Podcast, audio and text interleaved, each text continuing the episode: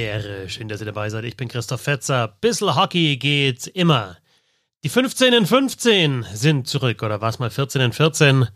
Auf jeden Fall, die, die den Podcast schon länger hören, kennen dieses Format. Eine Viertelstunde über alle Teams war es ja mal eine Minute pro Team.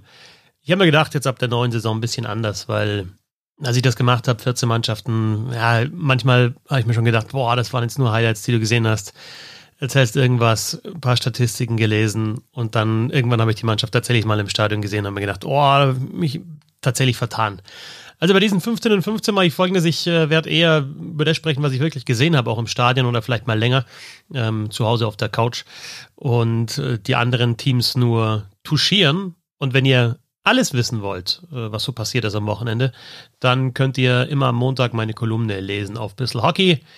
Das Wochenende das fiel auf, auch heute schon erschienen um 14 Uhr für alle, natürlich jetzt in dem Fall wieder Supporterinnen und Supporter. Also der Podcast weiterhin kostenlos, wer ein bisschen mehr Content haben kann, der äh, haben will, der kann das machen. Über ja, steady.de slash bissel Hockey und so ein paar Sachen aus dieser Kolumne greife ich dann noch auf und äh, spreche in den 15 und 15 drüber. Was war jetzt an diesem ersten Wochenende? Der Timer läuft übrigens runter. Also mit dem Start dieses Podcasts zeige ich meinen Timer auf 15 Minuten äh, gesetzt und äh, schau mal, ob ich den einhalten kann. Was, was war los an diesem ersten Wochenende in der deutschen Eishockeyliga? Also wenn wir uns natürlich die Tabelle anschauen, überraschend, dass Mannheim nicht gewonnen hat, dass Berlin nicht gewonnen hat, auch wenn die nur einmal gespielt haben. München hat nur einmal gewonnen, obwohl ich finde, dass sie gegen Köln gute Chancen hatten und das hätte auch anders ausgehen können, aber 3-6 hätte ich nicht erwartet. Schlagen dann Mannheim 5 zu 2. Mannheim wiederum hat gegen München echt gute Chancen gehabt, viel Scheibenbesitz. München da wieder effizienter. Also erstes Wochenende ruhig, erstmal ruhig, ruhig, ruhig. Frankfurt gewinnt, ja, und führt einmal 3-0 und verliert es dann noch. Also Frankfurt beinahe mit äh, zwei Siegen der Aufsteiger der, und das haben wir ja schon öfter mal angesprochen hier im Podcast und auch in den Vorschauen so thematisiert, ja auch nicht so der klassische Aufsteiger ist. Also wer so eine Reihe hat mit Bock, mit Rowney und mit Ranford, die auch schon wirklich ja, richtig Spaß gemacht haben in den ersten beiden Spielen. Dominik Bock ja Topscorer nach dem ersten Wochenende in der DL der ist jetzt eben nicht der klassische Aufsteiger, der Underdog-Hockey spielen wird, so wie es Bietigheim in der vergangenen Saison gemacht hat. Also Frankfurt schätze ich da schon von der Spielweise her anders ein. Mal schauen, wie sie sich dann schlagen. Großes Thema aber finde ich für mich an diesem Wochenende, und das hat sich ganz gut getroffen, weil ich am Sonntag in Ingolstadt war, im Heimspiel gegen Iserlohn, diese Aktion von Mark French im Spiel gegen die Düsseldorfer EG. In Düsseldorf Verlängerung gibt, nachdem Ingolstadt ein 0 zu 3 aufgeholt hat, äh, auf 3 zu 3 Verlängerung. Und Bully vor dem Düsseldorfer Tor, was macht Mark French? Zieht Michael Garteig und spielt 4 gegen 3. Und äh, ja, dieses, äh, diese Aktion hat dann auf jeden Fall die Runde gemacht bei den Coaches dieser Liga. Auch Fabian Huber in Ingolstadt hat sich natürlich damit beschäftigt, hat mit ein paar Leuten gesprochen und ja, dann hören wir nochmal den Fabian aus Ingolstadt. Mark French macht nach seinem ersten Wochenende in der DEL von sich äh, reden. Vier gegen drei Overtime in Düsseldorf. Ich war natürlich auch extrem überrascht, kannte das Play ehrlicherweise nicht, dadurch, dass ich auch einfach wenig KHL-Hockey sehe, ähm, woher ähm, diese Taktik ja scheinbar kommt und äh, wo Mark French auch im letzten Jahr trainiert hat. Er hat auch gesagt, er hat sich das da ein bisschen abgesehen. Äh, CSKA Moskau ähm, hat das im letzten Jahr ähm, öfter praktiziert und es ist wirklich Gesprächsthema auch unter den Coaches. Also sowohl in Düsseldorf als auch zu Hause am Sonntag gegen Iserlohn ist er dann noch mit den Trainern zusammengestanden, mit den jeweiligen, mit Roger Hansen von Düsseldorf, mit äh, Kurt Kleinendorst von Iserlohn und hat drüber äh, gefachsimpelt gesprochen und äh, Kleinendorst meinte am Ende dann dieses Gesprächs am Sonntag Respekt wirklich und ich würde dem zustimmen. Also es ist eine Entscheidung, die Mut verlangt, die auch Vertrauen zeigt in die eigenen Spieler und die der gegnerischen Mannschaft oder die die gegnerische Mannschaft auf jeden Fall aus, auf dem falschen Fuß erwischen kann. Du schickst na, bei drei gegen drei natürlich deine laufstärksten, deine technisch starken Spieler aufs Eis und nicht die Unterzahlspezialisten. Das war der Plan von Mark French, das haben sie auch geübt in der Woche zuvor. Und ein bisschen umstritten ist, dass er dann ähm, auch bei einem Offensivbully, also nicht bei sicherem Scheibengewinn, Michael Garteig auf der Bank gelassen hat und äh, nochmal volles Risiko quasi gegangen ist. Deswegen dann am Ende nicht mit Erfolg gekrönt. Ingolstadt hat das Bulli verloren. Aber äh, er sagt selbst, es könnte ein Trend sein, der, der auch in diese Liga kommt. Und äh, sogar Kurt Kleinendost hat gesagt, sie haben das in der Schublade. Und ähm, ja, von dem her, vielleicht sehen wir in Zukunft mehr 4 gegen 3 bei 3 gegen 3 in der Overtime. Ja, das mit Kurt Kleinendorst, danke Fabian, kann ich bestätigen. Mit dem habe ich ja auch gesprochen vor dem Spiel ähm, Ingolstadt gegen Iserlohn. Und natürlich muss sich jetzt der gegnerische Trainer auf das einstellen, dass das äh, zum Beispiel Mark French machen könnte. Und ja, er hat auch gemeint, in our Coaches Room hat er gesagt, in äh, ihrem, ihrem Büro, da sprechen sie auch drüber. Und ich finde es auch, es macht einfach die ganze Geschichte interessanter. Ich fand tatsächlich jetzt oft diese drei gegen drei Verlängerungen. Man hat sich am Anfang gedacht, wow, das ist spektakulär, zwei auf eins in die eine Richtung, zwei auf null in die andere Richtung. Es war ja dann oft tatsächlich so, dass, dass die Mannschaften gelernt haben, auch da eben Mann gegen Mann zu spielen und wenig zuzulassen und dann teilweise nochmal abgebrochen haben, ins eigene Drittel reingefahren sind, neu aufgebaut haben, bei eigenem Scheibenbesitz gewechselt haben und dann ja eine überraschende Aktion vielleicht mal irgendwie so ein Eins gegen Eins mit einem schnellen Antritt hat dann vielleicht mal den Siegtreffer gebracht, aber eben nicht dieses, dieses äh, ja, wilde Hin und Her, was wir am Anfang dann gleich nach äh, Einführung von 3 on 3 in der Overtime in der NHL gesehen haben. Und diese Aktion eben, Sergei Fedorov, ähm, Kurt Kleinundorst hat gesagt, er ist der Godfather dieser Aktion. Ja, Coach halt aggressiver. Ist doch okay. Es macht das Ganze eben raffinierter und interessanter. Ich finde es richtig gut. Fabian hat auch angesprochen, beim Bully, ja, muss man drüber nachdenken, ob man es tatsächlich beim Bully macht. Aber da weiß man halt, okay, da sind jetzt drei Offensivstarke auf der anderen Seite, also zwei Stürmer normalerweise und ein offensivstarker Verteidiger. Ähm, probieren wir es halt und in dem Fall rutscht die Scheibe durch. Mai, dann passiert das und es ist ja trotzdem noch der eine Punkt für Ingolstadt. In der NHL ist das ja anders. Wenn du da das machst, dann verlierst du den einen Punkt. Also dann gibt es tatsächlich zwei Nullpunkte für den Gegner, wenn die ein Empty Net Goal schießen in der Verlängerung in der KL und deswegen kann Sergei Fedorov das auch machen. Es ist die gleiche Regel wie in der DL, also da behält man dann den einen Punkt und spielt halt aggressiver auf den zweiten. Warum nicht? Und Mark French hat auch gesagt, eben, ja, Penalty-Schießen war nicht so gut bei uns in der Vorbereitung in den Testspielen. Also dann eben lieber in der Verlängerung. Finde ich cool. Äh, grundsätzlich zu Ingolstadt, äh, die ich ja dann gesehen habe im Stadion, ähm, könnte, könnte echt ganz, ganz gute Saison werden für diese Mannschaft, die sich ja nicht so groß verändert hat. Und unter diesem Trainer, der jetzt eben nochmal neue Elemente reinbringt, äh, zwar auch, äh, ja, irgendwie dieses Umschalt-Eishockey weiterhin, ähm, der da praktiziert in, in, in Ingolstadt, also mit Tempo, Andererseits aber auch drittes Drittel gegen Iserlohn im Heimspiel, 5-2 haben sie gewonnen, haben sie es dann einfach auch ein bisschen cooler gespielt und, und souveräner runtergespielt. Und das hat ja in den letzten Jahren bei Ingolstadt immer so ein bisschen gefehlt. Also dass da bei 4-2 Führungen vor dem dritten Drittel, da hast du gedacht, na, kann auch 6-4 für den Gegner ausgehen. Das war dann in dem Spiel Ingolstadt gegen Iserlohn irgendwann nicht mehr der Fall. Da hast du gemerkt, okay, die, die spielen das jetzt einfach clever runter, chippen die Scheibe auch mal raus.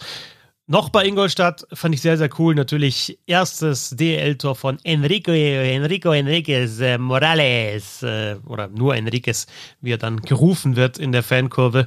Äh, 56. Spiel, erstes Tor. Cool gemacht äh, nach einem Scheibengewinn von Matt Bodie und es war dann am Ende auch ein, ein, wichtiger Knackpunkt in dem Spiel, das Tor zum 2 zu 2. Überhaupt äh, bei Ingolstadt eben äh, Enriquez Morales und auf der anderen Seite von Pieter, der zurückgekommen ist, Philipp Kraus. Ähm, ja, ich, ich kann es immer wieder sagen, auch hier im Podcast. Ich, ich finde das cool. Du hast den Enriquez Morales, wir haben ihn im Interview gehabt bei Magenta Sport. Hörst den da, einfach lässiger Typ. Der sagt, du, äh, langsam ist Zeit geworden oder du, ist mir egal, ob er mich Enriquez Morales oder Enriquez nennt. Äh, einfach ein lässiger Typ. Ähm, Gleiches gilt für, für Philipp Kraus, einfach wie der spielt, unbekümmert. Und solche Leute will ich einfach sehen in der Liga. Ich will sehen, dass sie auch ihre, ihre Fehler machen dürfen, dass sie ihre Einsatzzeit bekommen. Und ich will sehen, dass eben aus solchen Spielern dann vielleicht mal ein, ein Fischbuch oder ein, oder ein Eder oder erstmal ein El oder irgendwas in die Richtung einfach wird. Deutsche Spieler, die Einsatzzeit bekommen in der Liga. Und die das dann auch nutzen. Ja, Kraus in Kaufbeuren ausgebildet, also da die komplette Jugend gespielt, ähm, dann weiter nach Ingolstadt. Wie kann man dann äh, auch als neutraler Beobachter so einem Spieler nicht alles Gute wünschen? Auf der anderen Seite die und Roosters, die ja ihr Auftaktspiel gewonnen hatten gegen die Augsburger Panther, Spiel gedreht haben, 2 zu 1. Ähm, und dann eben so ja, in, in, äh, gegen, in Ingolstadt einfach in, in viele Konter reingelaufen sind. In einer Überzahlsituation zwei Gegentore kassiert haben, zwei Shorthänder und dann auch noch ein Gegentor kassiert haben bei, bei kurz, äh, kurz nach Ablauf von der Strafe, dieses Ding von Phaser. Und dazu eins nach Scheibenverlust Tim Bender im Aufbau. Das war dann das Tor von äh, Enriquez Morales zum 2 zu 2. Und ähm, ja, insofern dann doch irgendwie wieder so ein Rückfall vielleicht in die vergangene Saison. Ähm, Da mit Kurt Kleinendorf darüber äh, gesprochen. Ziel wäre schon so ein bisschen defensiver, stabiler zu werden. Das haben sie gegen Augsburg gezeigt, nur sechs Torschüsse zugelassen nach zwei Dritteln. Da sagt Kleinendorf, das war einfach auch ein Verdienst von uns.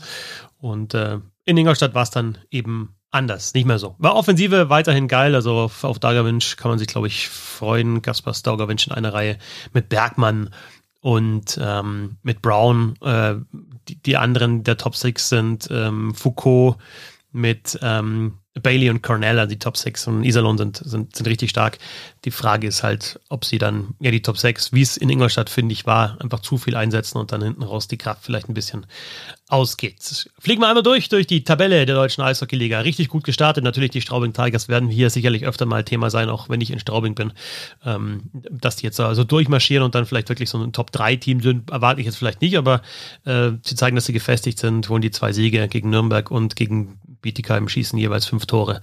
Erste Reihe Adam Connolly Ackerson, das ist schon offensiv richtig, richtig stark, aber auch Scoring tief. Zwei Siege auch für die Fischtown Penguins. Finde ich jetzt nicht so viel Neues. Karawanken Express und halt äh, auch schnelles Umschaltspiel und einfach konsequent in den Zweikämpfen.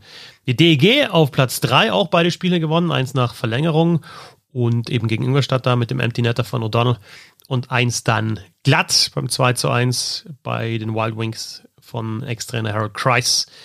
Harper, Harper, sage ich da nur, zwei Tore gemacht. Äh, genauso wie Brandon O'Donnell zwei Tore gemacht. Bernhard Ebner mit drei Assists am Wochenende. Ingolstadt, wie angesprochen schon, mit den äh, Leistungen vier Punkte äh, geholt auf Platz vier. Fünfter Löwen Frankfurt. Wäre sogar mehr drin gewesen. Ähm, ja, über diese erste Reihe habe ich auch gesprochen. Brownie, Ranford, Bock. Kann man sicherlich mal drauf schauen.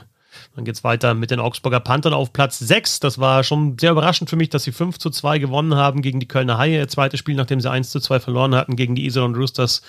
Ähm, mal schauen, wie, wie die äh, Zugänge im Sturm, Wenström, Johnson, ähm, ja, äh, unterschiedliche Typen, Wenström und Johnson, wie die einschlagen und äh, Broadhurst auch, den sie ja geholt haben.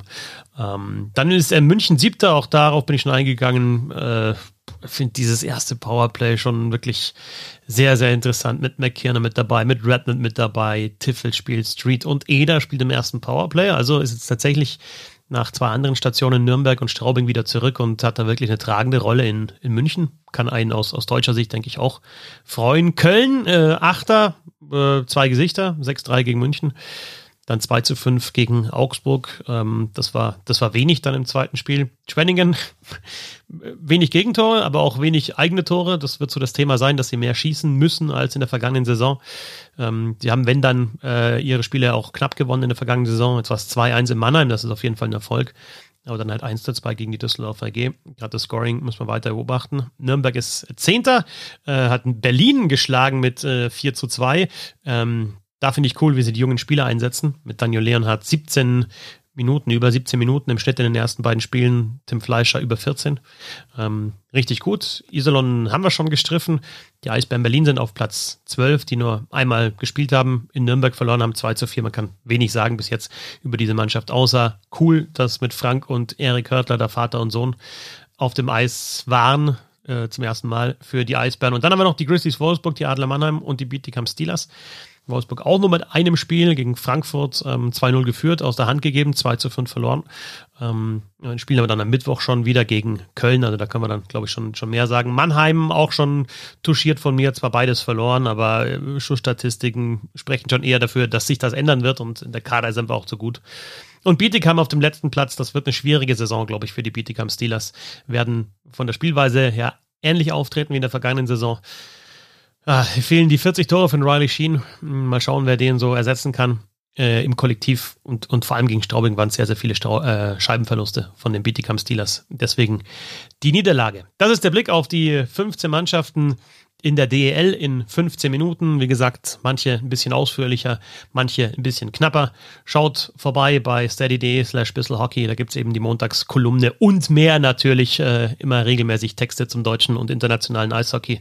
Aber jetzt immer am Montag eben. Habt ihr dann, wenn ihr äh, Supporter oder Supporterin seid, gegen Mittag, äh, frühen Nachmittag, diese Kolumne im Posteingang. Und das ist dann der Blick auf die komplette DEL. Ich wünsche euch eine schöne Woche und äh, bis bald.